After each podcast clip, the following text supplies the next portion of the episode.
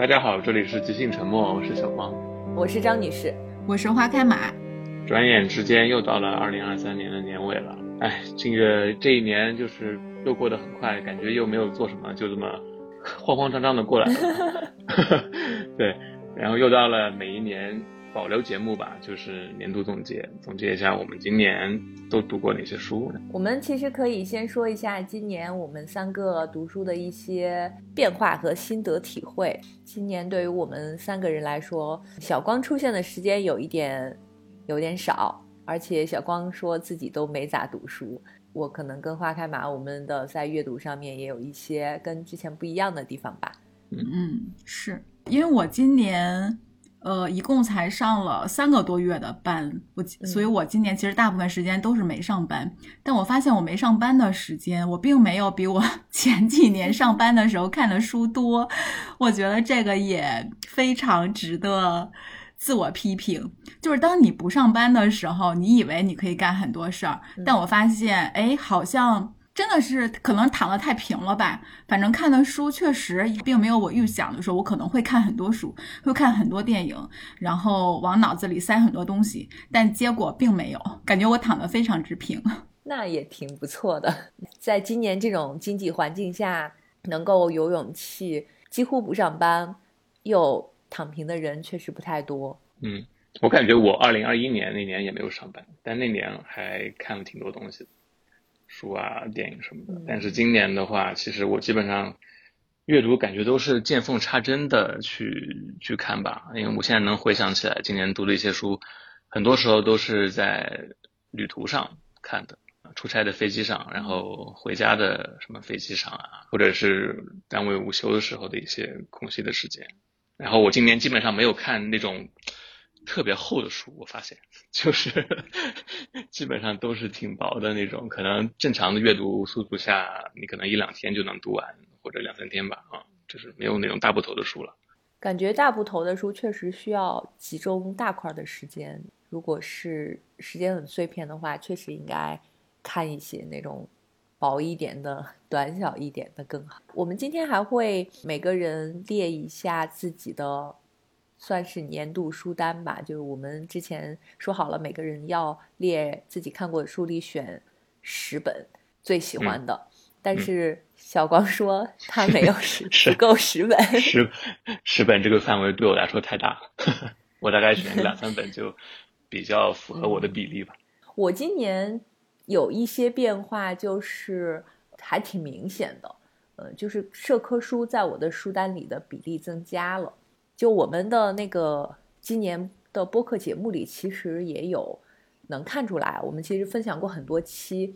比如我们分享过《置身事内》，这个也也是我把它放到了我今年的年度书单里。然后另外韩炳哲的书、上野千鹤子的书、简商、纽约人，这些都是在我们的播客里推荐过的。我以前就是特别爱看一些。很很轻的那种什么生活方式啊什么那种书，是重量级的书，好像也会看，但是比较少。就是从刚才我提到的这几本书，就发现我开始追热点了。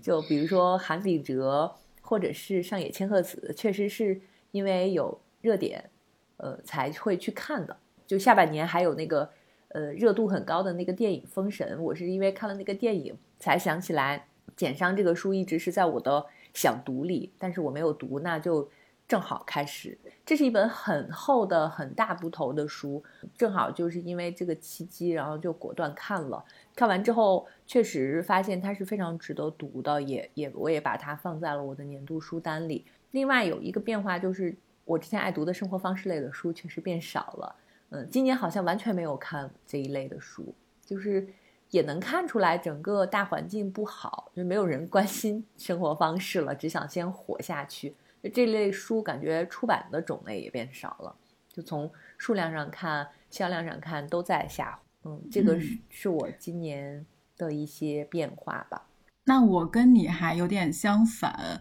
我之前其实还。有比较喜欢看，就是那种偏理论型的，就感觉可以对自己进行思维训练。但是我今年不知道是躺得太平了，还是说我有意识想让自己就是放松一下。我今年看的好多其实都是小说，就呃包括我们前两期推荐那些青年作家的小说。嗯我发现我今年看的书其实都是偏易读性的，就是更好读一些。好像就可能潜意识里面就想让自己轻松一些。嗯，我们在录这期节目之前，我看了一下我豆瓣上记录的嘛，因为我我一般看完书都会记录在豆瓣上，估计有二三十本，但是其中真的就是就一两天、两三天就能读完的小说特别多，好像最 后的一本就是当时看简·莫里斯的那本《欧洲五十年》了，其他的书确实跟小光一样，就是看的书都比较薄，体量很轻的那种。对我还看了是他的世界，那个那个是对他的书还是简山更厚。那个超厚啊，对，他的书很厚。那我们说是不是分享一下我们今年自己的 top 十？小光最少就你先来吧，我先来是吧？让小光对比我们一下，显得我们好像还 看的稍微多一点。对，让我们嘲笑一下小光。我今天看的书里面，我就是印象比较深的，可能就是两本吧，然后都不知道是不是巧合，都是女性作家写的。一个是呃二二年的那个诺贝尔文学奖得主安妮埃尔诺的《悠悠岁月》啊，然后另外一本就是上野千鹤子的《艳女》。这个书其实我之前一直没有看啊。对对对，我我其实我发现这本书，因为它今年不是读客出了一个新版嘛，然后我其实、我看的是他之前那个三联书店那个老版，嗯，那个我当时我还记得，我是在那个爱琴海，爱琴海的单向空间那个店现在已经没有了、哦啊哦，就是就是、嗯那个商场对那个商场整个商场都没有了。我在那个店里面买了这本书，当时我还不知道上野千鹤子是谁，然后那个时候他也没有现在这么火啊，那个应该还是疫情前的时候，一九年的时候还是什么时候我买的啊，当时就其实是被整个这个书的这个话题所吸引，然后它的封面其实也是比较。呃，我觉得我觉得比读客后来做的那个要更怎么说呢，更吸引眼球吧。它那个封面嗯啊，就是一个横着看是女性的嘴唇嘛，然后其实你竖着看是的，就是某个器官啊，就你会想到这种，嗯，然后呃，这个时候我觉得就不用多说了吧，就是 应该呃，只要你读过上野千鹤子，其实你就不可能你不可能错过这本书吧，嗯，因为它其实。嗯，相对于他那本，还有一本就是那个从零开始的女性主义，这两本我觉得可能是呃在国内是火的比较早的上野千鹤子的书啊。这两本其实嗯相对于那另外一本来讲，它本身它的理论程度更高啊，因为那个其实其实相当于它是呃是漫画的形式嘛，而且更对，而且是对话的那种，就相对而言读起来会更加的轻松一些。但是艳女的话呢，呃，首先它是有理论含量的啊，就是它里面是很多上野他在就是写作当中引用的一些论文、一些著作啊，对，这些是比较多的。你你看这本书里面很多的引用文献，然后另外就是它，它跟社会现实更更契合一些，因为它其实是举了很多的呃日本社会发生的一些个例案例，它并非是一种很有系统性的那种女性主义的理论著作吧，我觉得它是更加。基于实例去进行剖析，然后再带出理论的这样这样一种写法，就是其实它，嗯，这种我觉得可能呃在传播上啊，包括对于读者的接受程度来说会更更好一些。然后这本其实肯定不用多说嘛，肯定也是你打开女性主义这个理论之门，然后从呃从头开始了解这个女性主义运动的这么一个非常好的一个启蒙的一个读物啊。这个我就不多说了。然后我读完之后也是觉得，确实吧，名不虚传，啊，因为里面其实还是有很多上野的金句在里面的。然后读的时候也是花了不少心，嗯，这个我就就不展开讲了。然后呃，悠悠岁月的话，这个书其实呃，我一开始就是看的时候没有太特别看进去啊，因为它其实是一个，你看上去它可能像是就是它。像是小说，但是呢，你读的时候又是那种纪实文学的感觉，啊、你就是它，呃，官方有一个名称叫做无人称写作，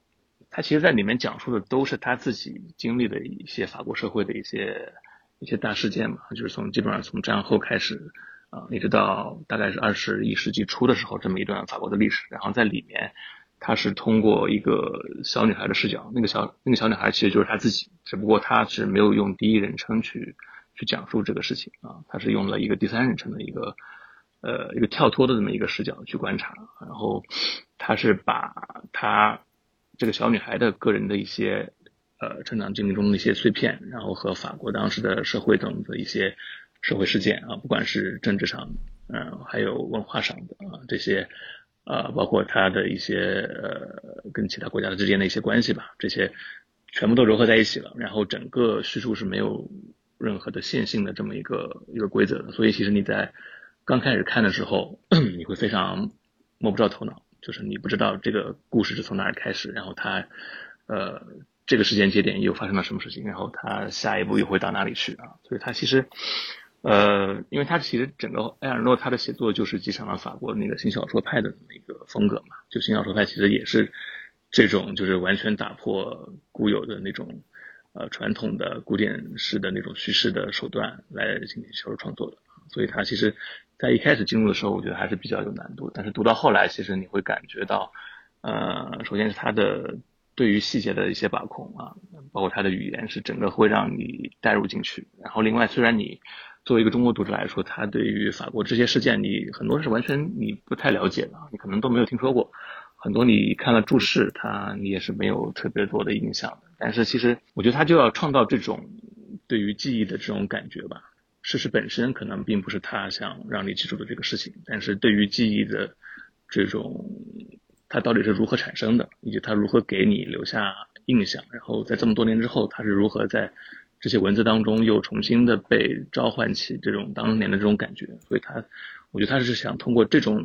呃书写的方式来探讨记忆本身，而不是说呃用记忆来召唤起某件具体的事情啊。就我觉得他是这么一个写作手法，就是如果你呃 get 到了这一点的话，其实你在阅读过程当中，其实到后来时候逐渐的会进入佳境的啊，因为其实人的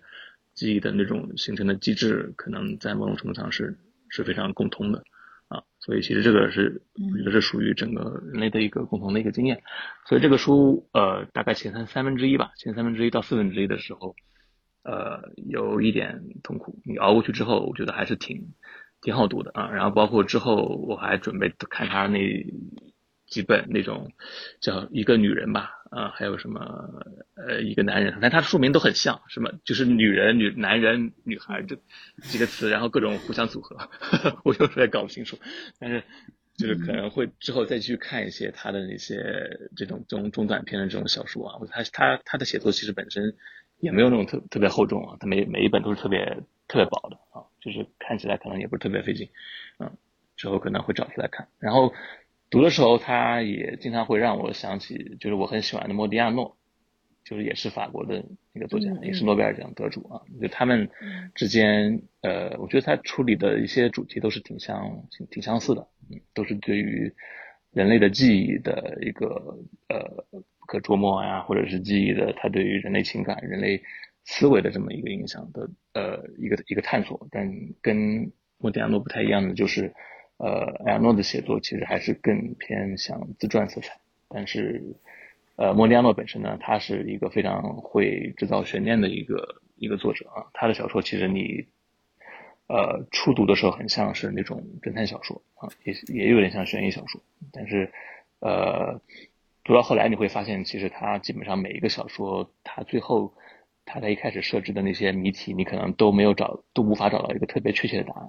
所以他其实整整个。是通过一个悬疑小说的一个外壳啊，主要还是来讲人类的记忆这么一个本身的这么一个事情啊，所以这两个作家如果嗯就是有兴趣的话，其实可以对照着一起来读吗？觉得还是比较对，还是比较有意思。推荐或者说印象比较深的今年应该就是这两本吧。然后另外《置身事内》我也看了啊，对，嗯，就是我也觉得挺好的。我之前对于经济学也没什么特别多的了解，然后这本确实。比较适合入门，还看了一本韩炳哲的很薄的一本书，叫《山寨》，就是他讲，我们有对，嗯，推荐过，之前有推荐过是吧？OK，嗯。嗯，这个我是在 在书店大概半个小时站站那儿翻完的，因为因为实在是太饱了，就基本上就就一下就看完了。嗯，你觉得他写的好吗？怎么说呢？我觉得韩炳哲就是一个不知道这么说，对，我不知道这么说，嗯，就是尊不，是不是有点不太尊重？就有点像二道贩子，就是，对对对，就是他可能会一些后现代理论用他自己的话来进行诠释吧，然后可能，嗯，独创性的那种见解没有那么多，但是他其实他写本身他的写作或者文笔来说还是比较比较好的。然后也是比较比较明晰那种，然后确实对于现代读者来说吧，就是可能对这些理论本身并不是特别了解，然后对于这些跟他相关的一些社会现象比较有兴趣的读者来说，其实通过他的这些呃解读，你是比较能很容易的进入的，很很容易就是很方便的让你把这些社会现象跟一些理论就联合结合起来。我觉得这个其实。怎么说也是他的一个写作上的一个优势吧啊，也不能说也不能说这样就不好，嗯，只是说他本身个人觉得就是原创性可能没有那么强，但是好读是挺好读的。我我们今年有两期是那个，嗯，小光其实都应该参与，但是没有参与的，觉得有点遗憾。一个是我们其实有有在年初的时候有专门聊过一期，总有一本书能让你走进上野千鹤子，然后另外韩炳哲的那一期是。呃，年终吧，差不多在年终的时候，我们有聊过一期，就是现代人的都市病，哲学家也救不了你。嗯。嗯对，我觉得韩炳哲是一个非常聪明的哲学家，就是他的书其实都是从大家我们当下这个社会非常呃热门的，或者是很多人会比较关注的，聚焦关注那些热点的话题入手，然后从哲学上，然后给予一定的解释，所以就会让很多怎么说，他的受众面一下子就会拉得特别广。我其实我们在今年年中那期韩敏哲的节目里面，其实也说过，就是韩敏哲的书，我觉得他更多的是，尤其对于普通人来说，我觉得有一点启发性就就很 OK 了。但是更多的其实还是要自己的思考，所以。他的书确实是原创性会不太多，嗯，我是觉得他的书最大的意义其实就是在于说，哦，原来让你知道你现在正在经历的事儿，在起码在哲学这个源头上，呃，能够勾连到哪有什么样的一个来龙去脉的这种，对对，所以我会觉得他是一个很聪明的，就是很会找切入点的一个哲学家。我觉得他特别适合，他特别适合在小红书上发发帖，我觉得他他当小红书博主应该会非常火。小红书听到了吗？请让他入住。嗯，我基本上就是今年。我今年的 Top 十里面，其实好多书我们之前都推荐过。我今年最喜欢的一本书，其实还是简·莫里斯的《欧洲五十年》，然后就不做更多的赘述了。我觉得就是这本书，如果对欧洲感兴趣的呃同学朋友的话，其实可以来读一下这本书，非常推荐。然后第二本书是《最好的告别》。这本书我们在养老的那期节目里面也推荐过，我觉得它是我看过的，呃，为数不多的比较好的一本死亡教育的读本。嗯，看完这本书，我会觉得说，其实我们每个人都没有死的经验，但是我们有恐惧、孤独跟失控的经验。但是在人生的最后时刻，你最想要什么？呃，这本书起码对于我自己来说，我觉得是给了我。一点点答案，怎么说呢？我是觉得像我们的话，其实会比较缺少死亡教育。这本书其实，在一定程度上，呃，会稍微补上一点点这方面的课，所以我其实还挺推荐这本书的。嗯。然后我的 top 三的话是坂本龙一的《我还能看到多少次满月升起》这本书的话，其实是教授生前的最后一本书。他的音乐作品其实是永存的，那他生前的最后一本书，其实就像是他留给这个世界的一张遗照，所以这本书我其实也挺推荐的。然后第四本 top 四的话是中国大猫，是吕植主编的这本书的话，我觉得非常有意思，推荐所有的吸猫人士来读一读，非常有意思也非常可爱。因为在整个世界上，其实一共就仅存了有四十种猫科动物，然后在中国的话，我们有十三种，其实种类占比还蛮高的。然后这本书的话，它介绍了每一种猫科动物它们的生活习性，嗯，还有一些比较有趣的小故事。然后这里面的话还。还有很多野外科学家跟野生呃野生动物保护工作者他们的真实的故事，所以读起来会非常有趣。呃，有很多的知识点，比如说像兔孙他们在求偶期的话，会互相深情对视一整天，就这种就这种笑料也很多。它的故事其实会非常有趣，但是它其实也讲述了就是野生动物的一些生存的困境，包括它们生存空间的碎片化，还有可捕食动物种类的不足，以及说被人类狩猎等等。因为我自己养猫嘛，所以我可能会比较喜欢这种。呃，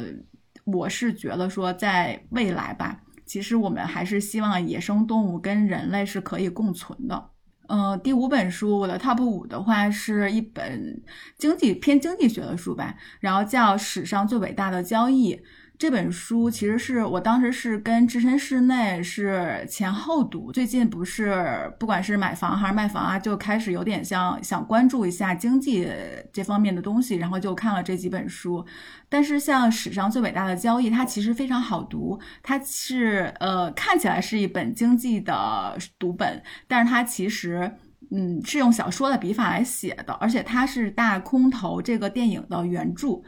他是用写故事的形式来讲一个交易员在两千零八年的金融危机中的一个发迹史。然后我们在节目开始之前，我还跟小光、跟那个张女士说，我说看完这本书会觉得说我自己其实是发财无望的。就这，你看完这本书一个真切的感受，就是那些真的能赚大钱的人，他们一定是有过硬的心理素质，然后他们一定是。有第一桶金的，就是他们手里是最早其实是有钱的，用钱生钱的方式才能来赚大钱。还有就是他们其实自己会有相当丰富的这方面的一个知识储备，所以这本书看的时候你会非常之过瘾，但同时你也觉得巨大的财富离自己特别远，就是我看完这本书一个真切的感受。所以我会推荐大家，如果对呃经济有点感兴趣，或者是对赚钱感兴趣的人，可以来看一下这本书。这本书又好读，但是也呃可能会给你有一点不同不一样的认知吧。呃，第六本是我的 top 六的话是今年我们在逛一个市集的时候，我在市集上买的是野人他们出的段义孚的那本《我是谁》。这本书的话，其实我是想重点推荐一下，因为我自己读完了之后还挺喜欢的。呃，段义孚他是美籍华裔的地理学家，然后也是人文地理学之父，他被称为是地理学界的小王子。呃，段义孚他的家世其实还有点显赫，因为他父亲是外交官。然后他小的时候，他们家又举家就迁到国外了。这本书里面就是用两章的篇幅是写了他家庭的一个。有点像他一个小小的家族史，然后后面几章的话就是讲述了他自己在国外的整个学习，还包括他后面的一个呃学术的一个历程。我觉得这本书非常有意思的点点，有一部分是说在最开始的时候，就是他在介绍呃他的家族史的时候，会发现说他们我之所以说他们家挺显赫的，是因为其实。他的自传里面提到了跟有三个人跟自己的家庭关系颇深，一个是段祺瑞，一个是汪精卫，还有一位是周恩来。呃，因为像段氏家族，他们起源于安徽，到了近代分为两支，一支就是家财万贯，然后住在合肥，是段祺瑞所属的一支；另外一支就是家境贫寒，住在银山，是段茂兰也，然后他们所属的一支。所以他们家其实是跟段祺瑞家是亲戚的。然后汪精卫呢是段义孚母亲的一位远房的表亲，呃，然后周恩来是段义孚的父亲的中学同学，而且段义孚的父亲就是跟周恩来的关系非常好，他们是好朋友，这种友谊一直延续到了他们的晚年。所以在那个书的第一章的时候，然后段义孚也非常有趣，他其实还写了就是他们家。怎么说呢？就如何走后门儿，然后通过走后门儿，然后就有哪些，应该是有一点点便利吧。所以我觉得那那章写的会挺有趣的。然后整本书看下来，我会觉得写的很真诚。他自己其实一一生是没有结婚的，所以他也没有呃子嗣。他只是在后来非常晚年的时候，呃，有一位养子。所以在他这本书里面，其实你能看出来，他对很他有很多内省的一个部分，而且他对他自己的感受，就是他对他自己的剖析，他会认为自己是一位生命力不足的人。嗯，所以可能是因为这个原因吧，就是他会有很多自卑的情绪。他从小身体不好，然后呃，尤其是他后来长大之后，其实一直在国外嘛，身边可能都是高高大大的那个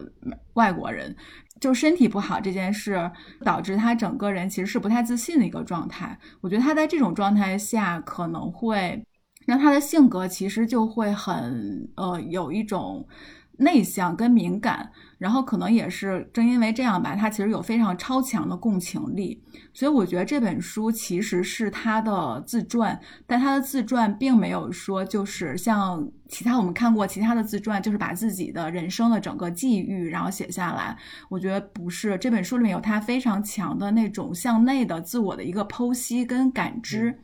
呃，而且他写的很真诚。就是他完全是在用这本书，好像把自己想跟这个世界想说的话，但没有说出来的那些，然后写在了这本书里面。而且他写这本书的时候，其实是在应该是在九九九年，就是他好像七十岁左右，但他是在九十二岁的时候去世的。所以在这本书的译后记里面，就是有写到说，呃，这个译者对这本书就是说，它更像是一张历史的定格照片而已。我觉得这本书是一本很特别的自传，就是会推荐大家阅读一下。这本书是不是我们一起去参加那个朗园市集的时候，你在市集上买的？呃，对，是，就是当时野人在他们的书摊，在野人的书摊上买的。所以其实应该多去线下的。市集啊，或者书店啊，去逛一下，感觉买到的书都非常不错。对，因为现场你会翻嘛，然后那天摆摊儿又是很多编辑，所以他们其实推荐书的话也会推荐的非常到位。呃，然后接下来一本的话，我是也是最近看的，是伊藤诗织的《裸泳》。我觉得很多人知道伊藤诗织其实是从那场性侵的案件开始的，就是遭遇性侵的。伊藤诗织把日本新闻界大佬山口敬之告上了法庭，然后在这本裸泳之前，其实他还写过一本书《黑箱》，同时还有那一个纪录片《日本之耻》。但是黑箱跟日本之耻我都没有看过，我看过黑箱。黑箱好像是他是把整个性侵的案件还原下来来写，然后罗勇是我看他的第一本书，我自己看完之后会觉得这本书是呃更像是他的日记，然后因为里每篇都有时间的一个时间签时间戳嘛，所以能明显看出来就是随着时间的推移，是伊藤诗织其实是发生了变化的，而且他自己其实也会在这本书里说，他说写完这本书他。他觉得他的身份是从一个幸存者变成了一个生活者，就是非常明显。就是在最开始的时候，我自己在看的时候，给我的感受就是他好像很多很多篇，他都是在给自己打气，就像是一个人，当你遭遇了一些事，然后你可能处在一个很很强烈的那种应激中，你可能要自救、自我疗愈。所以前面的很多篇，他非常像就是在跟自己对话，就给要告诉自己要给自己打气的那种感觉。时间往后推移的时候，你明显看出他整个人其实是放松下来了，呃，也符合他自己对自己定位，就是他终于从幸存者这个身份里面走出来了，走到了真实的生活里，成为了一个生活者。呃，感觉这个人就是他本来就很强大，然后他变得越来越强大了，就是我也很佩服伊藤诗织，我觉得他真的很勇敢。接下来就是 top 八的话，可能是邵栋的空气吉他吧。这本书就不太说了，因为我们之前应该就是上一期、上上期，我对我们也推荐过。然后第九本是索尔的《非亲非故》。然后第十本是我今年呃，应该是上半年看的，是库索的《我在京都居酒屋》这本书，应该是张女士送给我的。嗯，是的，对，所以我们之前其实也推荐过那个库索的书。这本书看下来会非常之轻松，因为我们平时也会喜欢喝点酒啊什么的，然后所以就看着也很开心。我印象比较深就是他在这本书里面其实提提到了一个词叫居心地。提到了一个概念，我当时对这个词还挺有感触的，就是让你心安之处的那种感觉。所以，呃，最后就是希望大家也能也都能找到自己的居心地。我基本上今年我自个人会比较喜欢的 top 十，可能就是上面说的这十本。我本来想让你们俩先说，特别让小小光先说，是因为他说他读了很少的书，这样呢，就是能显得我好像读的多一点。但是你小光一个人说了这么多，然后你们俩说完之后，我感觉花开马说的比我还多吧，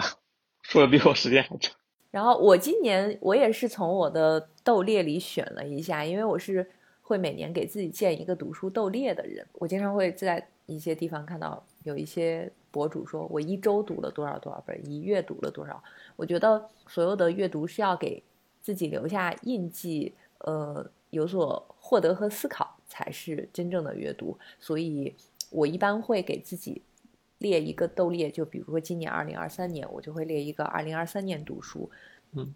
把读过的书呢都会放进去，嗯，我又翻回去看了一下，嗯，我依然印象非常深刻，还挺喜欢，也会愿意推荐给朋友的，嗯，大概也列了十本，这十本其实我们大部分在节目里确实都推荐过了，呃，跟花开马也有一些重复。比如说像上半年看过的《置身事内》，就是嗯。蓝小欢写中国经济的这本，嗯，还有就是今年入围过布克国际文学奖一本韩国小说叫《鲸》，作者是千明官，嗯，他应该是只是入围了，但是最终应该是没有获奖，我印象中是啊。另外就是我们专门做过一期简莫里斯的那个，我当时看。过的是世界，然后就是周佳宁的一个小说集，嗯，叫《浪的景观》，嗯，这个是应该是也是上半年读过的，就这本书里收录了他的三篇中篇小说，都是发生在两千年前后的，嗯，故事。周佳宁的新作吗？对，嗯，去年应该不是他刚上市我就看了，我看的时候应该这个书已经上市过。一段时间了，嗯，我印象中它不是我当时看的时候不是新不是最新的书，嗯，但是我还挺喜欢的。这三篇小说里其实都是描写了那个时代的人，两千年嘛，它正好是一个世纪之交，他会写这个年代的这群年轻人他们的样貌和状态，他们都非常感觉非常沉溺于那个过去的旧时代，或者是那个时候的当下。他们很想就是抓住那个时代的一些什么东西，因为那个时代其实也也有属于他自己的很明显的特色，呃，大家都在迎接新世纪，感觉一切都是欣欣向荣的，呃，但是这些人呢，却总是好像想抓住一些过往，呃，但是呢，好像又会很期待新的世界的到来，呃，但是他们其实可能并。不知道在不知不觉中，这个浪潮就措手不及的就滚滚而来了。整个他对那个时代的描写，我觉得跟他之前的小说不太一样。就是你既能看到他比较统一的风格，但是又有一些跟他之前小说不太一样的地方。这个不是我 重点要推荐的，我重点要推荐的放在后边，而且我这个排名是不分先后的。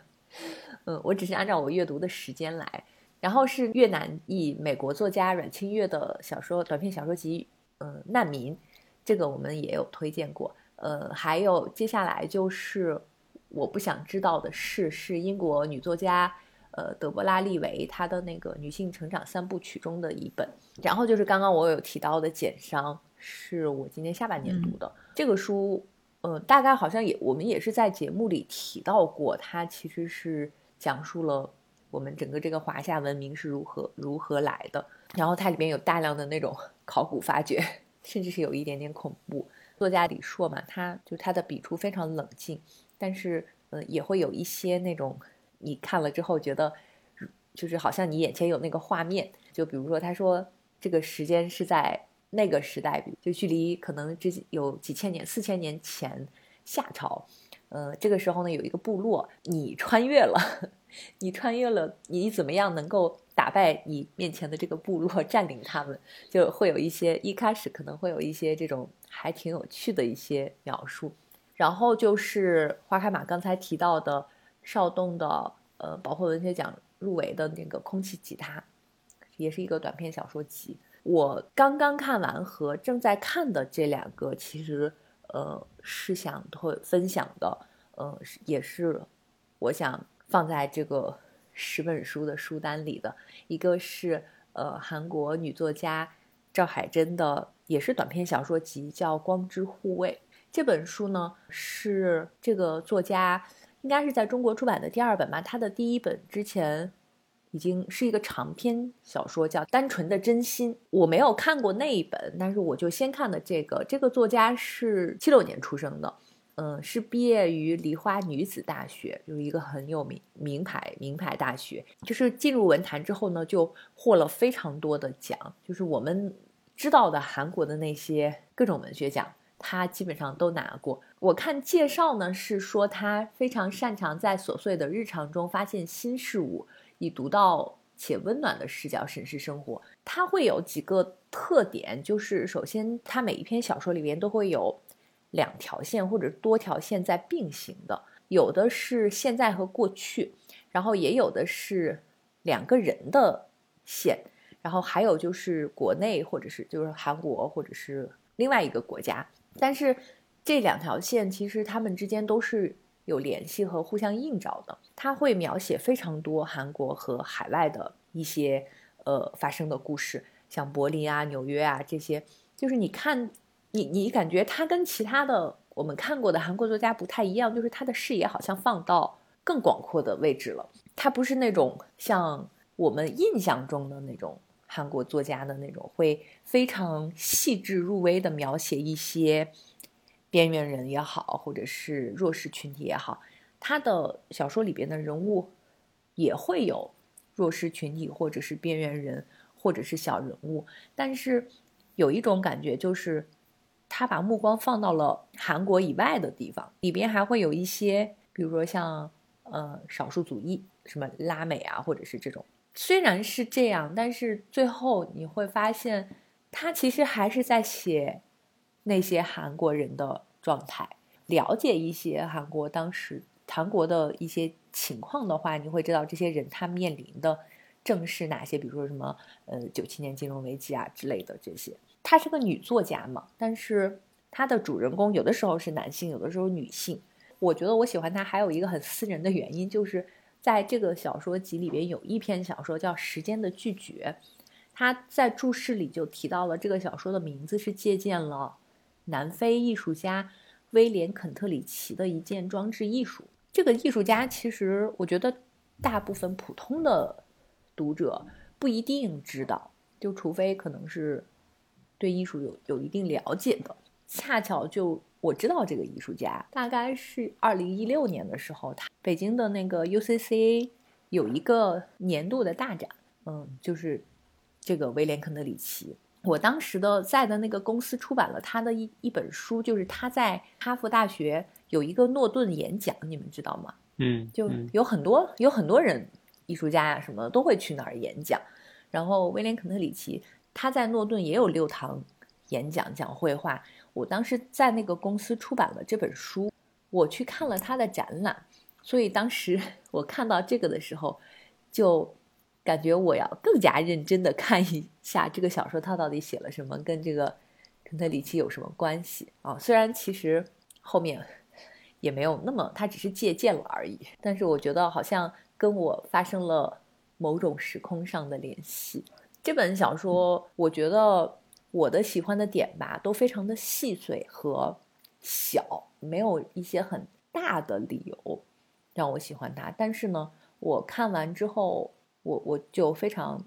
想推荐给我身边的人。而且，嗯，我一般看书会就跟小光一样，也会找碎片时间多一些，地铁上或者是午休的时间、睡觉前。但是这个小说真的就是有一个周末的时间，因为特别喜欢就。一口气看完的最后一本是我现在还在看，没有我没看完。它是一套漫画，叫《大奥》，你们听说过这个名字吗？听说过，日本的。嗯，我知道《大奥》这个名字吧，就是因为有日剧和电影。嗯，日剧好像还挺有名的，有一些日本的明星演过，还不停的在拍，感觉这是一个 IP。我看了这个小说之，呃，不是我，我看了这个漫画之后，我才，我才知道这个背后的一些故事。为什么叫这个名字？就是大奥是日本德川幕府时期嗯，将军相当于是他的后宫，他在这个地方养了三千佳丽，所以这个地方叫大奥。将军是男性，大奥里边都是女性嘛。但是呢，这个漫画家叫吉永史，她是一个女性漫画家，她之前也有很多很有名的漫画作品。然后这个呢是等于是把性别变换了。这个故事里边就是呃第三代的将军叫德川家光，他去世了。这个将军去世前，这个地方就已经流行这个叫赤面疱疮的一种就跟瘟疫一样的病，嗯，而且这种病呢只在男性和就是年轻男性之间传染，所以导致一下子那个男性的数量呢就锐减，所以女性呢就只能出来。代替男性，他们的结构就发生了变化，就是变成了一个就跟母系社会一样的。嗯，德川家光去世之后呢，他没有儿子，呃，甚至是他可能周围的这些他的后代也都因为这个去世了，所以，但是他当时有一个女儿，就只能是让这个女儿来代替他成为将军。一共现在出版了六卷，等于是六本，我其实只看到了第三本，就是前面两本。都是在铺垫这个事情，然后第三本可能从这个女将军开始，她怎么一步一步成为女将军，然后以及她后面发生的在大奥里，因为她是女性嘛，那她养的那个三千佳丽就变成了三千美男，就 她后面是怎么发展的，这个我其实还没有看到，但是只是前边两本到第三本，我就发现我其实是一个不看漫画的。你记得我们去年其实还真的就聊过一期漫画，嗯，对，是。我一个不是很爱看漫画的人，然后我现在就看到真的停不下来。我我不太了解漫画这种形式啊，大概还是通过这个画看故事。然后我觉得他那个前因后果啊，然后怎么样突然闪回啊，这些都非常的顺畅。这就是我的 年度十本书单。嗯嗯，被种草了这本漫画，而且这个书是那个上野千鹤子推荐过的，感觉是有点女性色彩。那种对，它不是最近的。你想想，那个这个剧都已经拍过好多年了，是它是从零四年开始连载的，然后到二一年已经完结了，然后也是获了非常多的日本的那种漫画的奖。嗯嗯嗯，我们好像今年引进了，只是一至六，应该后面还会引进。哦，哪家哪家出版社做的？文景，世纪文景。零四年的时候，你想，而且是在日本啊，它其实女性主义就几乎就没有啥。对女性主义这个词儿，所以我觉得这个漫画家还是挺超前的。嗯，是，嗯，所以刚才花开马有提到那个黑箱的作者写的那两本书嘛？因为那本书我是看过黑箱，花开马推荐的是罗勇，是他的第二本书。黑箱当时，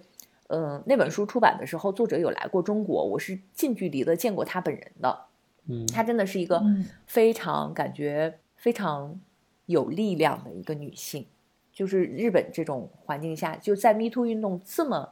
呃，风起云涌，像韩国，特别是韩国，然后包括我们国内也是，但日本几乎你不见他们有什么这方面的水花，就他们还是一个非常非常那种 感觉有点落后的在这方面啊，所以他真的是以一己之力来对抗他整个社会，我觉得他非常非常有力量。就是，所以你像伊藤诗织也好，或者是这个漫画家吉永史也好，他们作为女性，其实都是在努力做些什么的，只是我们可能还没有看到。嗯，是，嗯。而且我觉得看伊藤诗织，他呃，他过往的经历，他从高中的时候就是自己打工，然后赚钱，然后去国外读的呃高中，在西班牙、德国、意大利，然后美国，他都读过书，就一直在辗转。所以我是觉得他其实，你看他很小小的年纪，他就知道自己要做什么，这是一个很坚定的一个人。嗯嗯，所以在所以那本书的话。其实也能看出来，这个人挺勇敢的。嗯，这就是我们推荐的今年的一些我们喜欢的书，分享给大家。但是说实话，我觉得看书吧，很多我觉得记住的比忘的要少得多，就是忘掉的比记住的要多得多。对对 对，是的。还有就是看过之后觉得不喜欢，觉得嗯不应该浪费这个时间的也挺多的。是，所以刚才小光在说他就是看那本书，然后前三分之一、四分之一需要熬过去的时候，我我就在想，如果一本书开头一部分就让我觉得很难进入的话，我可能就会给它搁置到一边了。我不知道我，对，我不知道我是不是能熬过去。那我们今天这一期就分享到这里吧，这已经是我们呃今年的倒数第二期。这一年真的很快又过去了，是的。然后我们下一期会邀请今年来过我们呃节目的嘉宾来推荐他们的年度书单，这个也是我们每年最后一期的惯例。去年、我们的保留节目，对之前都是会邀请的，看看今年的嘉宾们都看了哪些好书。也欢迎听友们在评论区跟我们分享你今年都读过哪些好书，看有没有跟我们一样的，或者是有没有借鉴明年去读的。那我们这一期就到这里啦，下期再见，还不是明年，下期再见，拜拜，拜拜。